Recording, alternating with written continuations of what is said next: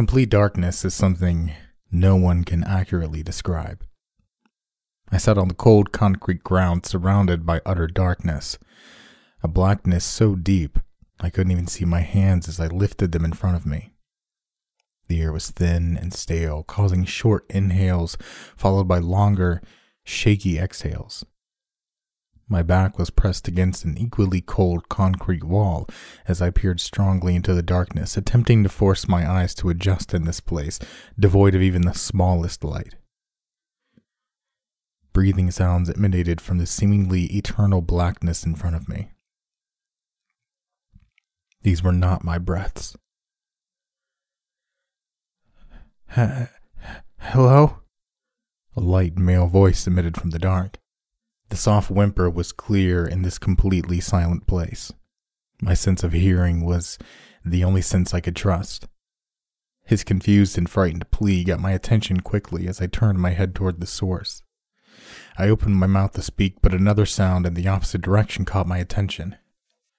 Hey, where are you? Who are you? A deeper voice broke through the stale air. I remained quiet. Please don't hurt me, man, the softer voice pleaded. I don't know what's going on. I'm not going to hurt you. I don't know why I'm here, the deep voice offered in a lower tone. Several seconds of silence filled the air as the echo from his voice slowly faded. I moved to speak yet again, but I was once again interrupted. You guys, what's happening? I don't know what it is either. I went to bed and woke up here. I, I don't remember anything. Another disembodied voice started directly in front of me. I had to say something to make them aware of my presence. Hey, uh, me too. I have no memory after going to sleep. I just woke up here, cold and dark. Who are you people? I said hurriedly, trying to get my new words in before someone else spoke. Tell me who you are first. The deeper voice snapped back. I was thrown off by his sudden anger, but understood it. The voice on the other side of the room spoke up first. My. My name is Evan. I'm. I'm scared, man. We need to find a door or something the jittery voice said, clearly becoming more and more terrified as his words progressed. David, the voice directly in front of me stated. There were several more seconds of quietness as the complete silence allowed an audible heartbeat from my chest. I'm Luke, but we're not getting anywhere getting to know each other. Let's try and get the hell out of. His commands were interrupted by a loud, buzzing sound filling the entirety of the room. A dim, red glimmer appeared in the darkness. The small amount of light provided a reddish hue, lighting up one section of the room. I slowly began to sit up. I was interrupted by the sight of a silhouette hand reaching for the light. What the hell is this? Luke's voice whispered in a much lower, still, deep voice. A figure began to appear on the other side of the light. I don't know, but this might be the way out, David said with a confident tone. I moved toward them to join in on the discussion. The room was still eerily dark as I could not make out my fellow captives other than darkened shadows. The red light was somewhat beckoning as I slowly moved towards it. It didn't take long for the four of us to arrive at the light source. It's a power box, David said as soon as I arrived. We need to find what it's powering. That's a start, at least. Hey, guys, look. Evan said as he ripped a small piece of paper off the side of the box. Evan took a few seconds to review what the small paper had to offer, his eyebrows furrowed in the red hue as he slowly looked up. He slowly handed the paper to David, who began reading it aloud. On two days complete, you'll have reached the great feat, your freedom you'll meet. David read it with a whisper, slowly lowering the notes as he read.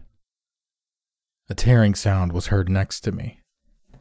Guys, there's another one on this side too, Luke said while angling the freshly torn note under the little light there was.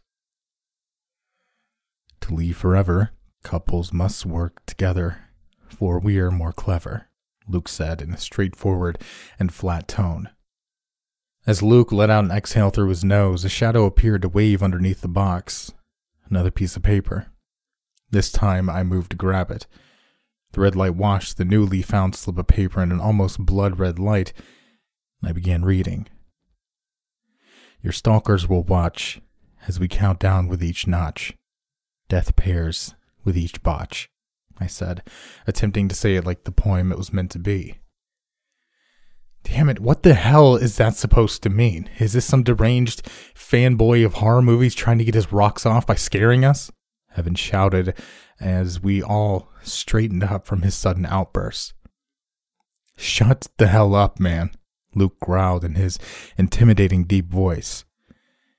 Even though we were all bathed in shadow, I could feel the two glaring at each other. The standoff didn't last long, however. Another loud buzzing sound was heard. Directly behind Luke, a rectangular light began to appear. A door was opening. This was our way out. We moved toward the door as a white light filled the room. The confines of this room that we'd been in appeared before us The tiny dark room was beginning to fill with an almost welcoming light. As we approached the door, sobbing was heard from behind us. The four of us stopped in our tracks and slowly turned our frames to look behind us. As the light began traveling across the walls, a huddled body began to light up in the corner. Tears covered his cheeks as the young man in front of us held his knees to his chest. David immediately pivoted to approach the frightened man. Hey, who are you? Why didn't you tell us you were here? David said in a soft voice as to not frighten this poor person who was clearly terrified. I. I'm so scared. I don't know who any of you are, where I am, or what. what I'm doing here he said with heavy sobs in between each word. We're to get out of here, buddy, David replied, trying to offer as much support as he could. David reached out his hand. The young man, whom we discovered later was named Taylor, quickly grasped David's hand as he pulled him up to his feet.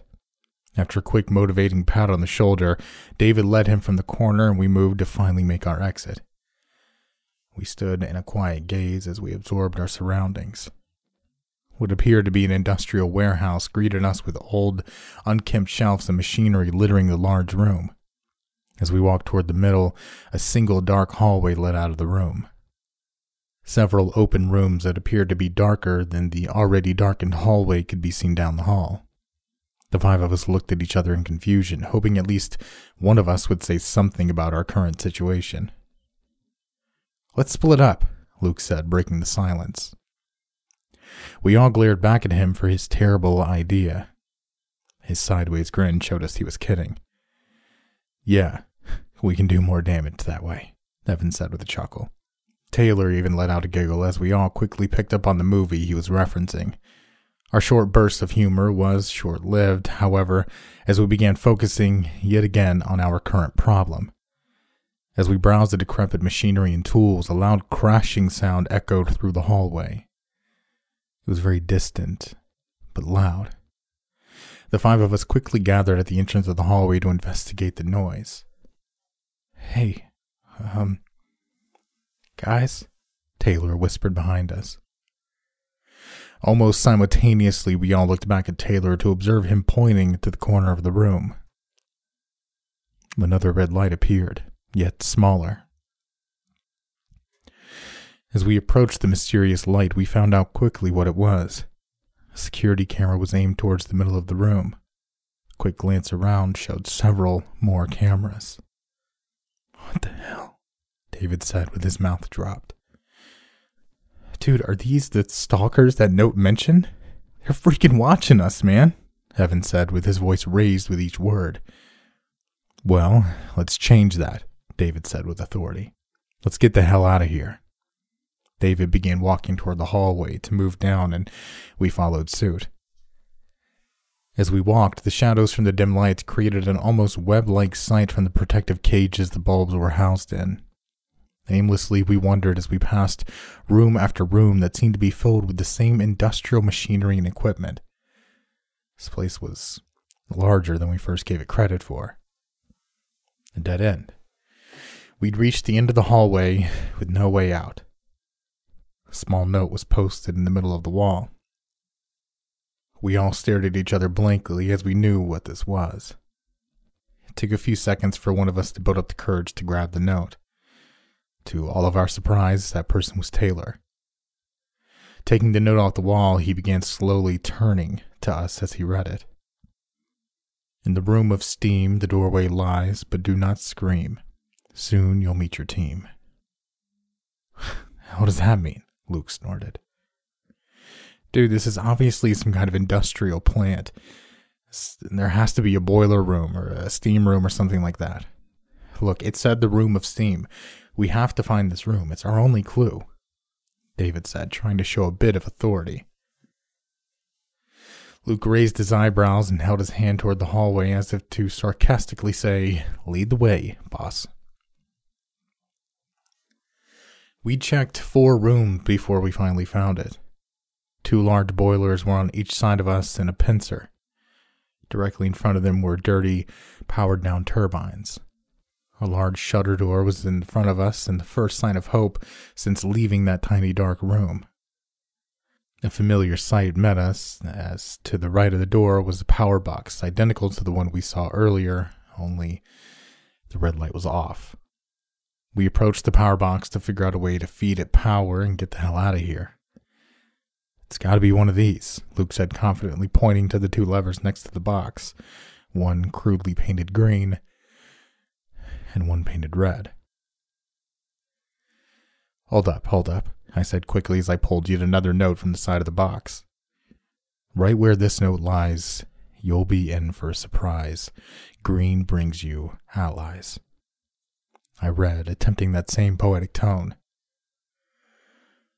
What allies? Taylor said from behind David's back. I don't know, man, David replied, shrugging his shoulders. It's another stupid riddle like that steam room crap, Luke yelled. It's obvious we have to pull the green lever to get out. Whoever thought this crap up must think they built a little escape room and watch us as we figure out the stupid little poems. Luke motioned his head toward the corner of the room and waved to a camera. Luke looked at me as if holding the note gave me the authority to decide. I mean, yeah, pull the green lever, I said, rolling my eyes. With a smirk, Luke pulled the green lever. A loud clunk was heard behind the wall, followed by the sounds of machinery. Luke looked toward me with a proud smile. Slowly, his smile began to fall as the machinery continued its loud clunks and squeals. He began uttering low, croaky groans as he began to look down. We all did the same. Evan screamed as we saw a long metal post had shot through Luke's midsection. Luke and I made eye contact as we slowly lifted our heads back up. Slowly, his face became blank as he slumped down, hanging from the post that was jutting out of the wall. Help him! Help him! Evan commanded in terror. It had penetrated deep into his midsection as it took all four of us to slowly pull him from the post. We gently laid him on the ground and began yelling his name to attempt to keep him awake. It was too late. He was dead. I looked back at the post, which was sloppily carved into a point. Taylor's newfound confidence seemed to vanish as I heard him begin to cry behind me. In rage, David grabbed the note from my hand and glared at the scribbled writing. Oh my god he said softly. We didn't solve the riddle. What do you mean? Evan asked. The note says, right where this note lies. The note lied to us, David stated with his authoritative tone now gone. I grabbed the note out of David's hands and crumpled it, throwing it to the ground. I hastily stood up with an angry pull, and I pulled the red lever. More clunks and squeals emanated from the wall again. David moved to grab me to move him out of harm's way. I confidently put one finger up, telling him to wait. Evan let out a sigh of relief as David hurriedly ducked under the door, not waiting for it to fully open. No, dude. No, Evan cried in defeat. Another shutter door. We were now in a small room with another door in front of us. We looked around. No power boxes, no notes. Guys, hey, guys, Taylor yelled as he pressed his ear against the closed door. I hear voices. We all copied Taylor's posture as we pressed our ear against the cold, dirty door. He was right. Voices were heard from the other side. They were all female and seemed to be arguing with each other. The words were indiscernible, but we could clearly hear they were frightened by their tones. Hey, whoever out there, open the door, Evan commanded. A high pitched scream was heard on the other side while Evan made his orders. Who's that? A feminine voice yelled from the other side. We're trapped in here. Help us, please. Evan continued his frantic cries for help. Um, hold on. Give us a second. The same female voice yelled in a way that we could tell she was cupping her mouth to the door so we could hear her better. Several minutes passed with more arguing heard from the other side. More machinery noises emitted from the wall next to the door. Very familiar noises. I looked at David, who had his hand over his mouth, not knowing what was about to happen. Slowly, the shutter began to rise. As the door opened, five women began to appear, and among them was Jen, my wife. In an almost romance novel type of way, we leapt towards each other and hugged each other tightly. Oh my gosh, she yelled into my shoulder. What is going on? I, I don't know, I said softly, but we're going to get out of here. Now. It was then I turned to look at the others. The other guys I'd been trying to escape with were embraced in a similar fashion with one of the other women. We all seemed to notice the scene at the same time. They're taking couples, David said. Whoever's doing this took.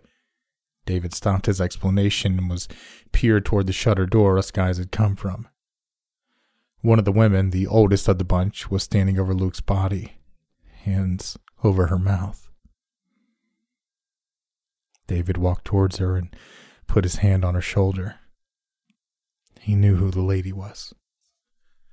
Don't touch me, she yelled as she jerked and began backing up. What did you do to him? she yelled, pointing at David. Well, I, I didn't do anything. Whoever's doing this set up a damn riddle to solve. We chose wrong, and something came out of the wall stabbing him. David retorted, putting both his hands up. The woman fell to the ground crying. He was he was my husband. Luke. No, Luke. She continued, cupping her face to hide the tears. David knelt down next to her once again, putting his hand on her shoulder. I'm very, very, very sorry for your loss. I believe we're all in the same danger, though. Will you help us escape? He said as gently as he could. It was obvious who was going to lead us out of this. From there on, we followed David as he was the only one with a clear mind to take control. A loud buzzing noise was heard again, paired with both of the open shutter doors falling closed with a loud slam. Several of us screamed at the startling event. We were stuck. Again. Or at least we briefly thought. Scraping noises began to fill the tiny room from one section of the wall the wall was moving. It was a false door and showed itself as soon as it cleared. It was a regular door. The reason I say regular is because it wasn't a shutter door, not some industrial strength door with an electric box. It was a simple door with a doorknob. One of the women began walking angrily to the door. Kaylee! Another woman shouted, holding her hand out. Kaylee opened the door, peeked in, turned her head to us, and beckoned us to follow. We did. We stood in awe as we now entered a large surgical room. No doors, no hallways, nothing but what seemed like metal walls surrounded us. Several more cameras hung on the walls, making sure to catch every move we make. A small table sat in the middle of the room with a light beaming down on it, as if to show us something. That something was another note in the middle of the table. Jen darted toward the table as I hastily followed her. Snatching the note quickly, she began reading. Footprints line the wall. Go stand turning to watch all. Face who made you fall. These riddles are getting so old, Kaylee groaned as she slumped her shoulders. Wait, you were given riddles too? Taylor asked with a confused look. Yeah, we had to solve some weird code disguised in an annoying math problem to open that door we found you at, one of the other girls said. Hey, everyone, look, Evan shouted from across the room. He pointed towards the ground. A pair of crudely painted footprints had been painted on the ground directly in front of the wall. A quick look around the room showed many more lining the walls. Footprints line the wall, David said. Go stand turning to watch all. They want us to stand on the footprints, obviously. What about that last part? Face who made you fall? Kaylee asked with a worried scowl. Fall, fall, F- fall in love, David yelled, lifting his head from the note. We're couples. They want us to directly face the one that made us fall in love. Right? That's gotta be right. Sounds good to me, Jen interjected as she slapped the paper back on the table.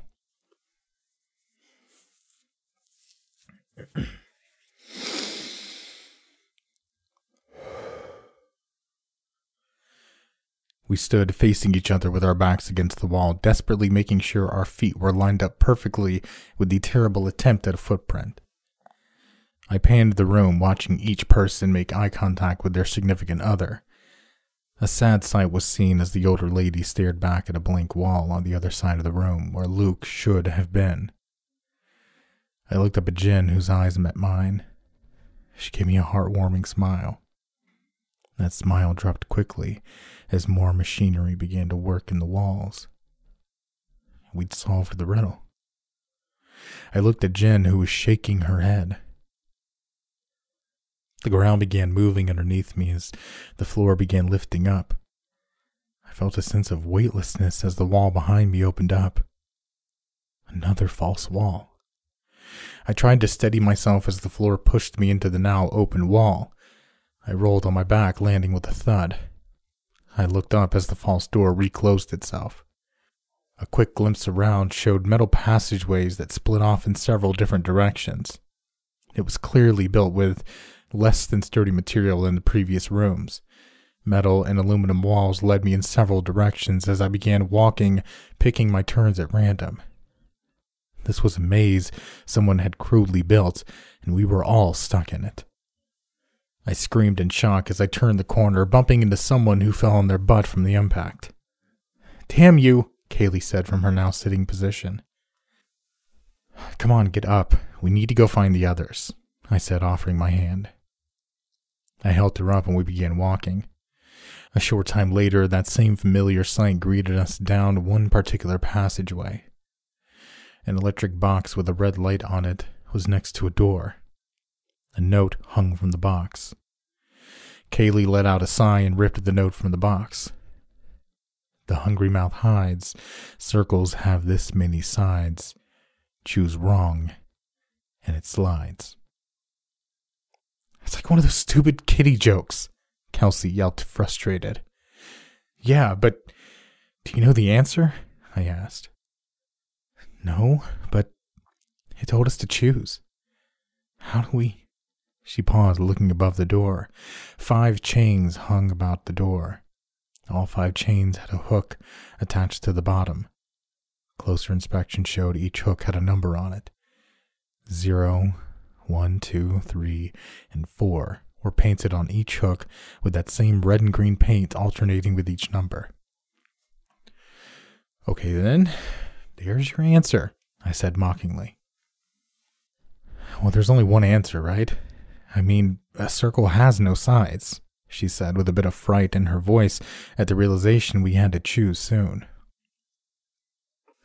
It definitely has no sides, but those riddles have tricked us before in the way it's worded, I replied, rubbing my hand through my hair, pondering what to do. You're right, it definitely isn't zero. You know what? It's one, she said, pointing her finger up. How do you know that? I said, raising my eyebrow. It doesn't have any corners, like a square.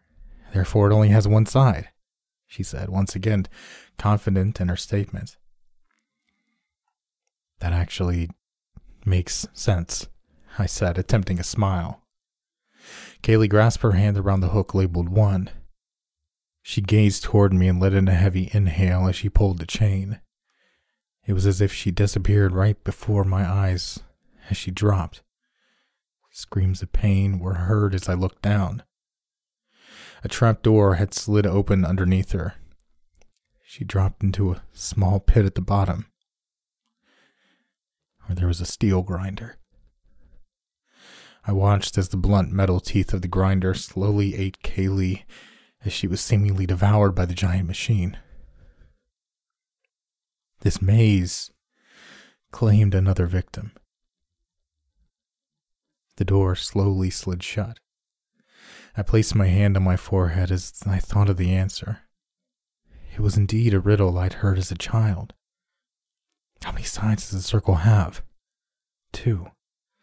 The outside and the inside.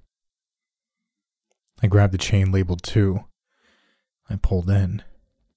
Another buzz was heard, followed by a click. The door opened slightly. I pushed the door open and walked through. More of this metal and aluminum maze continued as I took turn after turn. More and more of those security cameras littered the walls, watching my every movement. A shadowy figure appeared at the end of the corridor. Hey! I yelled. The figure moved toward me. It was Taylor. I could tell he'd been crying as his cheeks were puffed up and his eyes red. You all right, man? I asked. Yeah. I'm just scared, he said quietly. There can't be too many doors left. I just solved a riddle on one that led me here. Let's find another one, I said, not wanting to mention what had just happened to Kaylee. He nodded his head and we proceeded. After several minutes of walking through more and more corridors, taking more and more random turns, we found another large shutter door. This has to be it, dude, Taylor said with a whimper. A big shutter door let us in here. It has to lead us out, right? I guess, man, I don't know, I replied as I studied the door. Again, a note was stuck to a powered down box. Taylor walked toward it and excitedly grabbed the note. Two rooms left and right. The one with bees is quite right. Choose wrong, you're squeezed tight. We looked on either end of the room. Two smaller rooms were indeed left and right of us. We approached the one on the left and attempted to peer into the wall. we looked on the other end of the room. Two smaller rooms were indeed left and right of us. We approached the one on the left and attempted to peer into the small window we were only able to see through standing on our toes. It was empty. Wait, I hear something, Taylor whispered as he pressed his ear against the door. He looked up at me with a look of confusion. I hear buzzing noises like flies or. He stopped momentarily to make eye contact with me. Bees, he continued with a frown. But the note said the one with the bees is quite right. That has to be it, I said, yet again attempting to keep command. No, man, It says if you choose wrong, you'll be squeezed tight. I'm allergic to bee stings. I once got stung and my face puffed up to where I couldn't see. That must be what it meant, right? He answered, picking up speed as the sentence moved on. I lifted my hands up on either side in confusion. We looked toward the other room and tried to peer into a similar small window. Since I was the taller of the two, I gazed in. Another empty room, except the wall was littered with red and green paint, all letter B's. I smiled and looked down at Taylor. The letter B. The walls are covered with it, I said, shaking my head. Seriously? He said as he looked up at the camera, watching us solve another riddle. The room had a sliding door. Tyler opened it and walked in. I blinked in a startle as the door slammed shut as soon as he entered. I tried to open the door again, yelling Tyler's name. I could hear him inside, but I couldn't tell what he was yelling. I once again ran back to the window to peek in. Tyler was panicking as we both seemed to hear more mechanical noises start up. Tyler's panic turned to utter shock as we both witnessed the metal walls closing in on him. This was a compressor, and it was activated. I watched as the third victim succumbed to this cursed maze. Taylor was crushed in the compressor. I walked toward the other small room. I opened the sliding door to hear the sound of louder buzzing. No bees. I looked toward the ceiling, another security camera with a speaker. There were four speakers on each side of the room making the buzzing sounds. Almost as soon as I entered, the buzzing stopped. The sliding door closed behind me as I heard the mechanical noises start up yet again. I quickly ran to the door and opened. I darted out of the room to see the shutter door slowly opening. I ducked underneath and was met by another shutter door. Not all was as it seemed, though. While I looked to another door to my left was a chain link fence with a gate door. I was free of this maze. The night sky was a warming sight as I gazed at the stars. More mechanical noises were heard. I looked down as I realized the second shutter door was opening. Did more people make it? As the door slowly opened, I recognized those shoes immediately. They were Jen's shoes. I smiled in delight as she walked from the building. It was then I looked down to see Jen dragging the body of Evan. A serrated knife clutched in her other hand. She smiled at me menacingly. He solved the last puzzle. I kind of just reacted.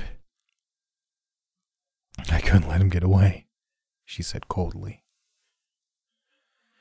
I stared into her cold eyes. She was delighted in her actions. She continued, I got five of them.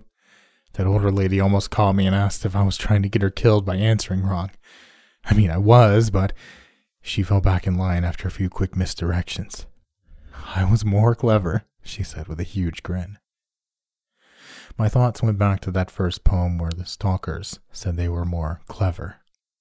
They were indeed. Damn you, damn you, I yelled in frustration. I only got three. One was stabbed in the gut, one fed to the grinder, and one smashed in the compressor. I looked up at the camera, pointing at us with that red light. Five to three. I'll beat her next time, I said to the camera with a grin.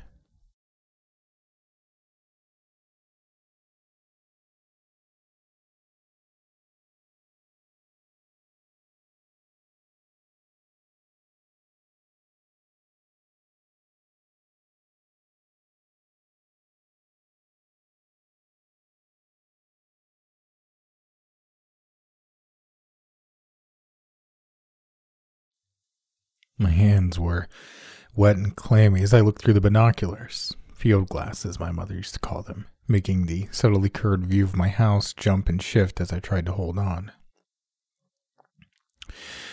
It was inside with them, watching TV in the living room. I could only see their silhouettes through the sheer curtain Amy had hung up years before, but I'd been watching for half an hour. Long enough to see the thing passing by an open window. Long enough to know it looked just like me. I kept waiting for some reaction from my family, for Amy to recoil in horror or Julie to run screaming through the house as she realized that something had replaced her daddy. There was no sign of disturbance or discord, fear or worry. The shadow family I saw through the flickering lights of the TV looked normal, if far from whole. And I needed to remember that, didn't I? why I was doing this, why I was taking the risk and putting my family in harm's way. Not that I wasn't watching for signs of danger from it, too.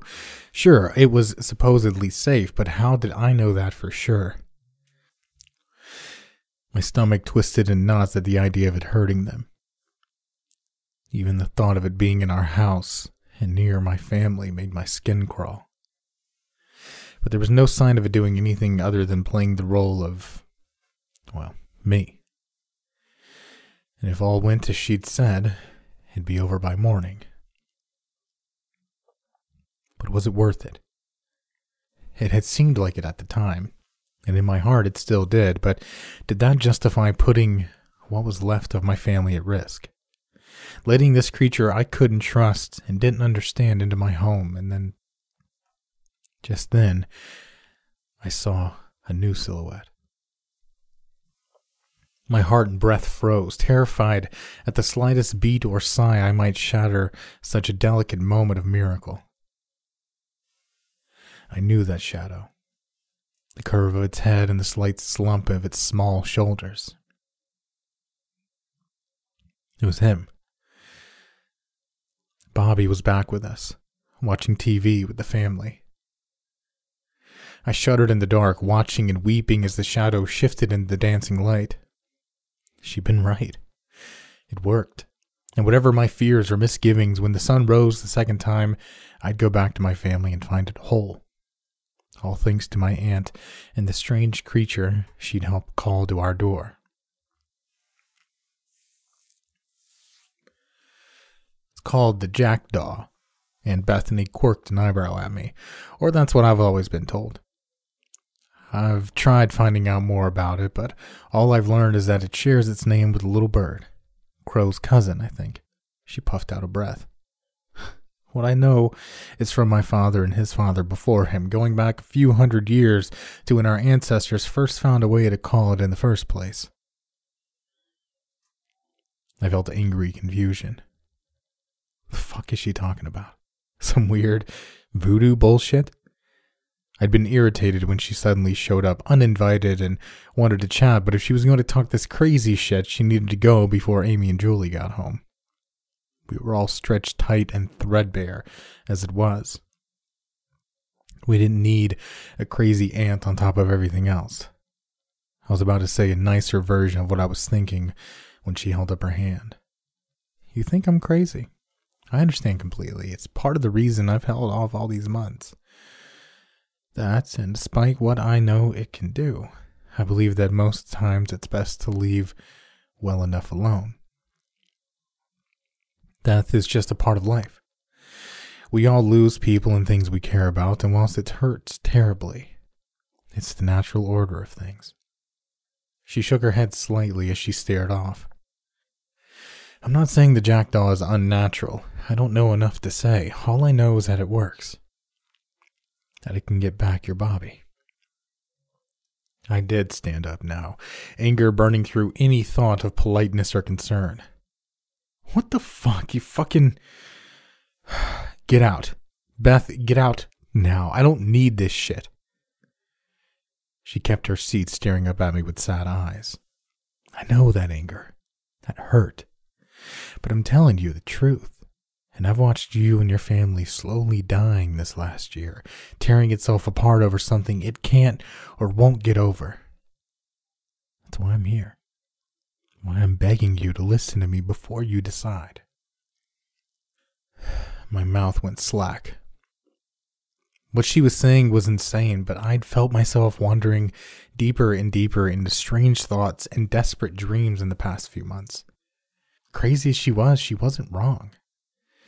I could see my marriage, my entire family, slowly rotting away. We'd lost a limb, but not cleanly, and the infection was setting in. Was I really in the position to refuse any offer of help or hope? I sat back down and she began again. My Jack? He died two years ago after we married in an automobile accident. He wasn't buried a week before I had him back. My daddy had told me about the jackdaw the night of our wedding, had given me a calling stone and the clutch, and told me what to do if I ever needed it. Told me it would only work once for me, so I had to make it count. And I did. Her eyes began to glimmer as she wiped out a stray tear. I had him for another forty years thanks to what I did. What it did. She looked off for a moment before finding my eyes again. and those were good years. This isn't some horror tale where you get a living corpse or some evil thing masquerading as the person you lost. I don't know how it does it, but I know it doesn't bring them back. Makes them so they never died at all. Her gaze was steady and penetrating as she let that sink in. When I brought Jack back, I was the only one who remembered he died in that wreck. I went to the graveyard and his grave was gone. It somehow, the way my daddy explained it was that sometimes a person's thread gets cut too early, too early for those that love them at least. And the jackdaw can set that thread back to whole. She reached out and gripped my hand. It can give you your Bobby back. A few moments before, I would have recoiled at that touch, but now I found myself clutching her hand tightly, almost painfully. My voice shook as I forced out a question that was against any common sense or better judgment. I felt a little shame in the asking, but only a little.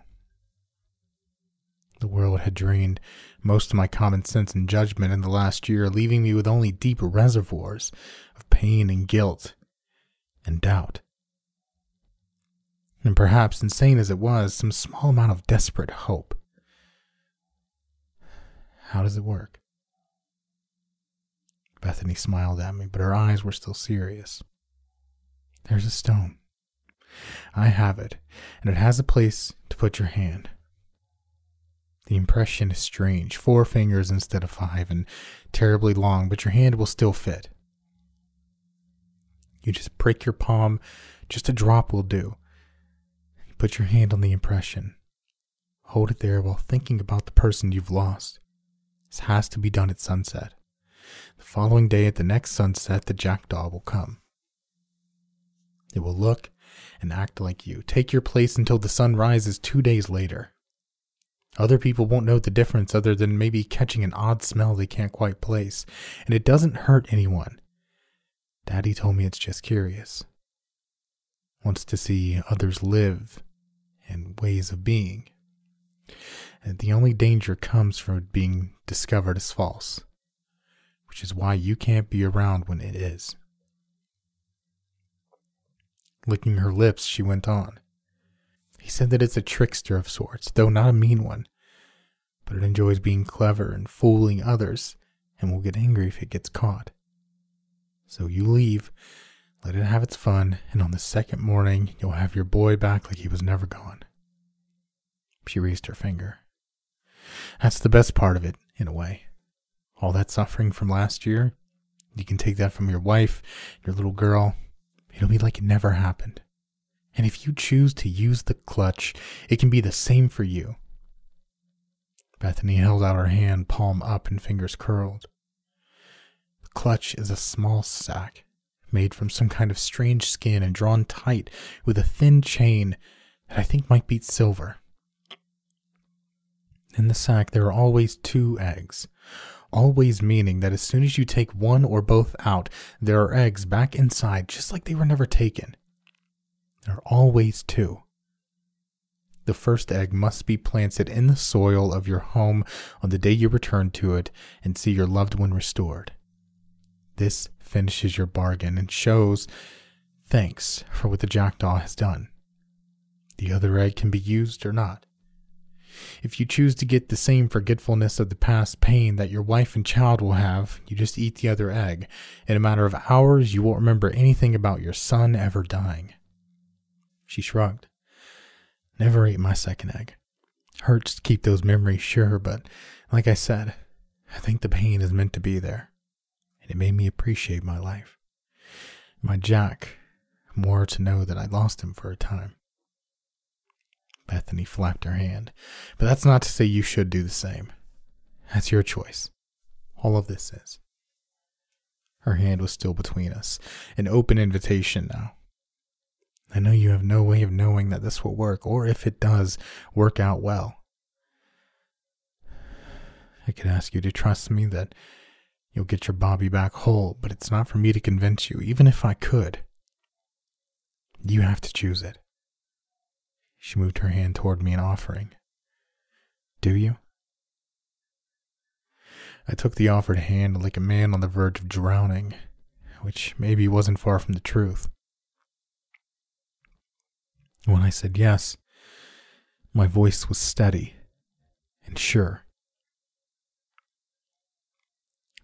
On the third day, I crept back into my house a few minutes after the sun was full in the sky.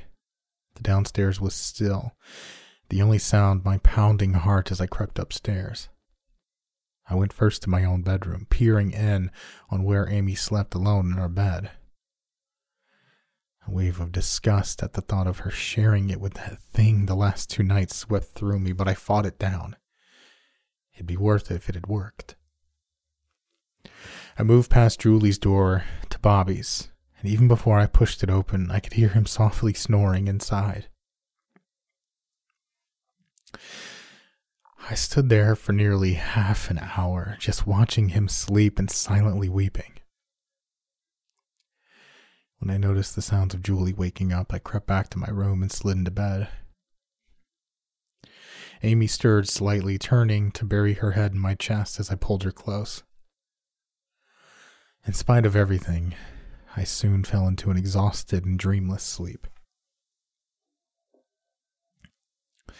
I woke to the sounds of my family laughing.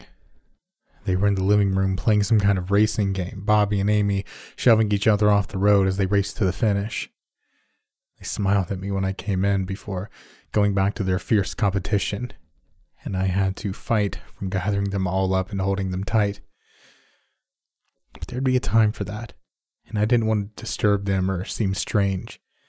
It was enough to see them together and happy, and besides, I had work to do.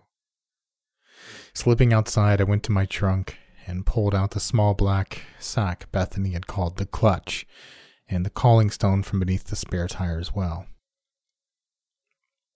I figured out what to do with them permanently later on, but for now, I just needed an egg for burying.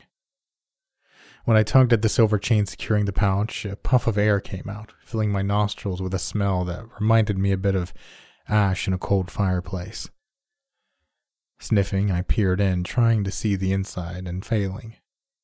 Turning it toward the sunlight, I glimpsed two small speckled eggs against it in the midnight lining of the bag. It only took a garden spade and a few minutes of soft digging to bury the egg. I still hadn't decided if I wanted to eat the second one, though, as Bethany had said, there were already two eggs back where one had been lost. There really was always two. This was also strange and magical, but it was wonderful too. More wonderful than I thought this world was capable of. And maybe Beth was right. I might appreciate this all more if I remembered what I had to. Jumped as my phone buzzed in my pocket. Looking down, I felt a moment of confusion when I saw it was a text from Amy. Didn't she know I'd just gone outside? And then I started to read. Stephen, Jeff told me not to say anything, to just leave for a couple of days and let this thing work its magic, but I couldn't sleep last night. I believe my brother that it will work, but I'm still terrified. Leaving you and Julie with that thing, this will not make sense to you, but you need to trust me. Do not mention this text to me. Do not act weird. Please. This is very important. Telling you may be a mistake, but I'm scared of what might happen if I don't. So just watch me today and tonight. Watch me close until sunrise tomorrow, and don't trust me until then. I'll explain everything after that. Or if it works like I think it might, maybe I won't have to. Just trust me now and act normal, but keep an eye on me and don't leave me alone with Julie. I love you so much. I read it again as blood began to thunder in my ears. What was she talking about? It sounded like what I'd done, but how and who did she mean? Amy doesn't have a brother. I ran to the front door, forcing myself to slow down as I went through it. I had to stay calm. Get in and get Julie and Bobby away before that thing realized, and then.